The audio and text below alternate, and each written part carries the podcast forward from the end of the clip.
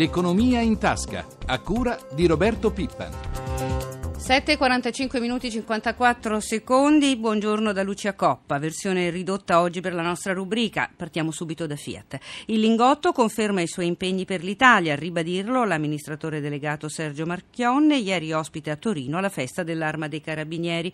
Parole che non bastano a, calm- a calmare le polemiche sollevate dalle scelte del gruppo automobilistico. Il 18 giugno è in programma la prima udienza del ricorso avanzato dalla Fiome per chiedere l'annullamento dell'accordo di Pomigliano schierati a fianco dell'azienda tutti gli altri sindacati. Il servizio di Luca Patrignani. L'impegno della Fiat era chiaro, non, vogliamo, non abbiamo cambiato idea, stiamo cercando di fare il nostro meglio. Risponde così Marchionne a chi, come la leader della CGL Camusso, è tornato a chiedere alla Fiat più chiarezza sul piano Fabbrica Italia, ovvero sugli investimenti da 20 miliardi di euro previsti per il nostro paese. Un piano che il Lingotto finora ha reso noto solo un pezzo alla volta, prima Pomigliano, poi Mirafiori, infine lo stabilimento ex Bertone. Il quadro generale, il grosso grosso degli investimenti, accusa Camusso, è ancora avvolto nelle nebbie. Dalla CGL però negli ultimi giorni non sono arrivate solo critiche. Camusso lancia anche la disponibilità a riaprire uno spiraglio di dialogo con Fiat, apertura che Marchionne commenta così. Se l'apertura è questione di risolvere i problemi e di andare avanti e portare avanti gli obiettivi sono totalmente in linea. Altri tipi di apertura non mi interessano, io faccio metalmeccanico. Se dunque tra la CGL e la Fiat continuano i botta e risposta, la situazione resta tesa anche con Confindustria. Qualche giorno fa Marchionne Marchionne aveva detto l'appartenenza all'associazione degli industriali non può indebolire Fiat, per me l'azienda viene prima di tutto. La leader di Confindustria Marcegaglia sceglie di evitare un nuovo confronto diretto e dall'Assemblea degli imprenditori di Venezia ripete la sua ricetta per uscire dall'impasse. Stiamo lavorando a nuove regole per la rappresentanza ai contratti, dice, che rispondano non solo alle esigenze di Fiat, ma a quelle di tutte le altre imprese italiane. Qualche critica intanto piove addosso a Marchionne anche dalla stampa e dal mondo finanziario. Si tratta di dubbi sulla tenuta del debito debito del gruppo, che viaggia verso i 30 miliardi, un peso non indifferente che potrebbe far pensare alla necessità di trovare nuove risorse con un aumento di capitale, ipotesi che il manager dal proverbiale maglioncino liquida scrollando le spalle. I discorsi di fantascienza non li fa,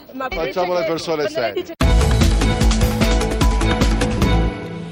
Con un mercato interno stagnante anche le piccole e medie imprese puntano sulle esportazioni ma non senza difficoltà. Un aiuto arriva dalle Camere di Commercio italiane all'estero, tra le più attive quella di Nizza che ha appena organizzato l'Italia a tavola. Le nostre migliori produzioni agroalimentari sono state presentate a decine di migliaia di visitatori. Roberto Pippan. Per quattro giorni Nizza è stata la vetrina delle nostre produzioni agroalimentari che vogliono entrare sul mercato francese. Daniele Vaccarino, presidente della Camera di Commercio italiana a Nizza. Le Camere di Commercio italiane all'estero sono la porta per portare le nostre imprese all'estero. Accanto c'è un sistema camerale che aiuta, quindi le Camere di Commercio invece, quelle che sono all'interno del nostro paese, che organizzano le imprese e le danno la possibilità di venire e di andare all'estero. Nizza è una città abbastanza facile perché è molto vicina, ma è una città dove si può fare molta esperienza per promuovere il prodotto dell'enogastronomia d'eccellenza italiana. D'altra parte si sa che tra Francia e Italia mettere d'accordo la gastronomia non è facile perché entrambi abbiamo un altissimo valore del nostro prodotto. Ebbene, in questi anni abbiamo proprio dimostrato che invece è possibile questo scambio commerciale ed è possibile alle piccole imprese,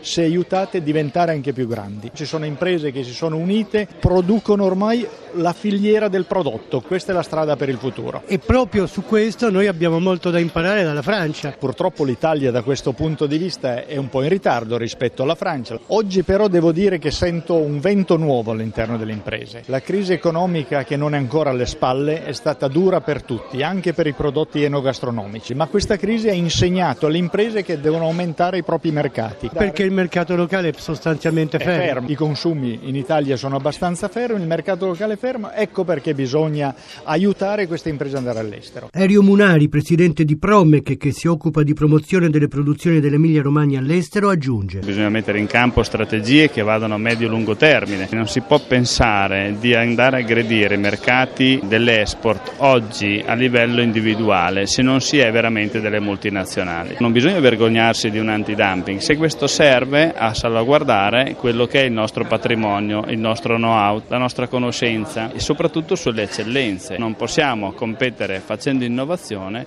che il giorno dopo ci viene regolarmente copiata. La nostra strategia è quella di mettere in campo delle politiche industriali a medio-lungo termine che salvaguardino quello che è il nostro tessuto sia manifatturiero che produttivo, tenendo presente che noi stiamo tenendo come piccole imprese sull'occupazione rispetto alla grande industria. Così Ferruccio Dardanello, presidente di Union Camere, a proposito dell'export. È l'unico dei settori economici del nostro paese che ci fanno sorridere, che ci danno un po' di fiducia anche per il futuro.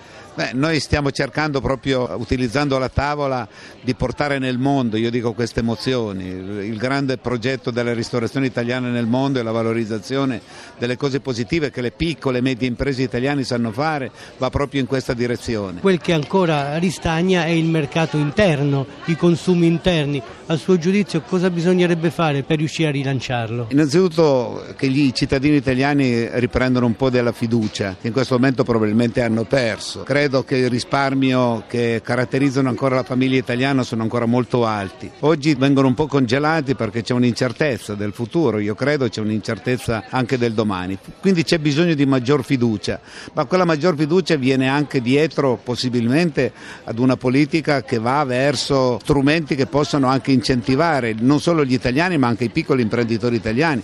Quindi io credo che una politica di meno tasse e, dico, e di meno eh, vincoli e di meno burocrazia, io credo potrebbe essere questa una strada che mette in moto di nuovo un meccanismo di positività. Quindi soltanto le 200.000 imprese che fanno export possono sorridere in questo momento, ma sono troppo poche vicino ai 6 milioni di imprese che sono iscritte ai nostri registri.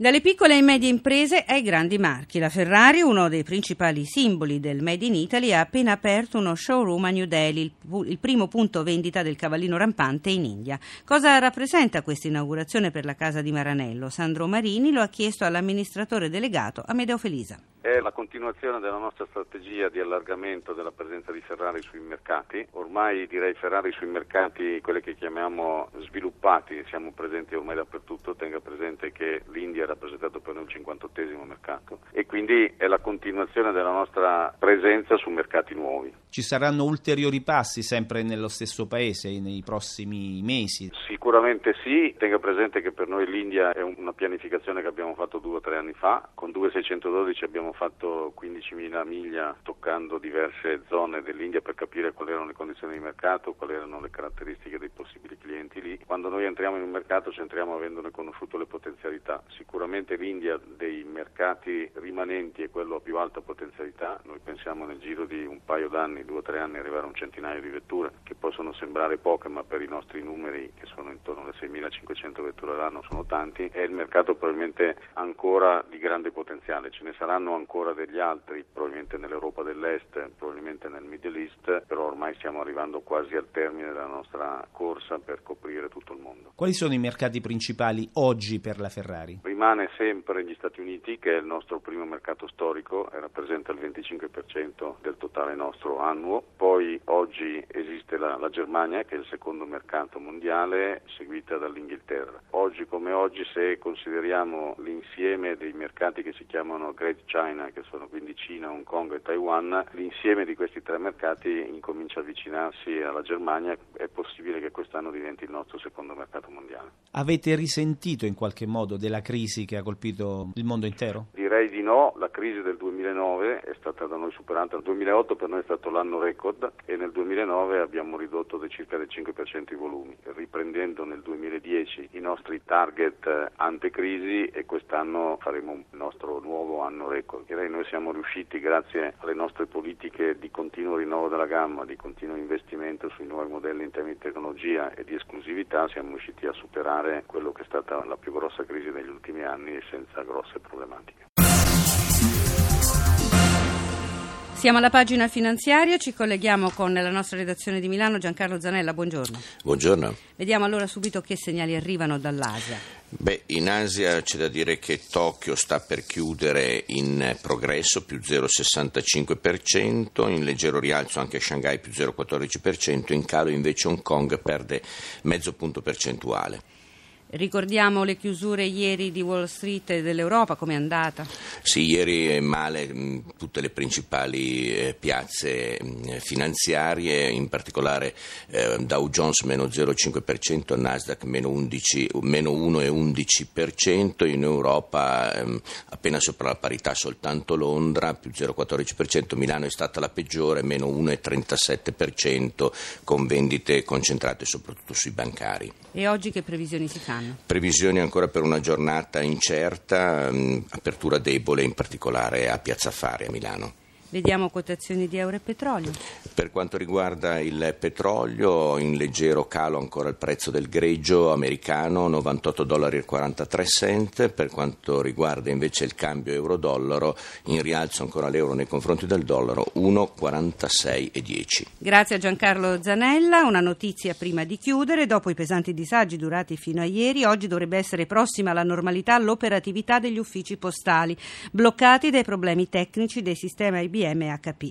Lo comunica Poste Italiane sottolineando che l'inconveniente al software del sistema centrale sui quali poggiano le attività degli uffici è in via di completa risoluzione da parte dei tecnici italiani e statunitensi delle due società informatiche. E sono le 7, 56 minuti e 44 secondi. Noi ci fermiamo qui. Ringraziamo in regia il tecnico Luciano Pecoraro e Francesca Librandi per l'assistenza al programma. La linea passa al GR1 condotto da Andrea Donato. Da Lucia Coppa ancora l'augurio di una giornata serena. Appuntamento domani.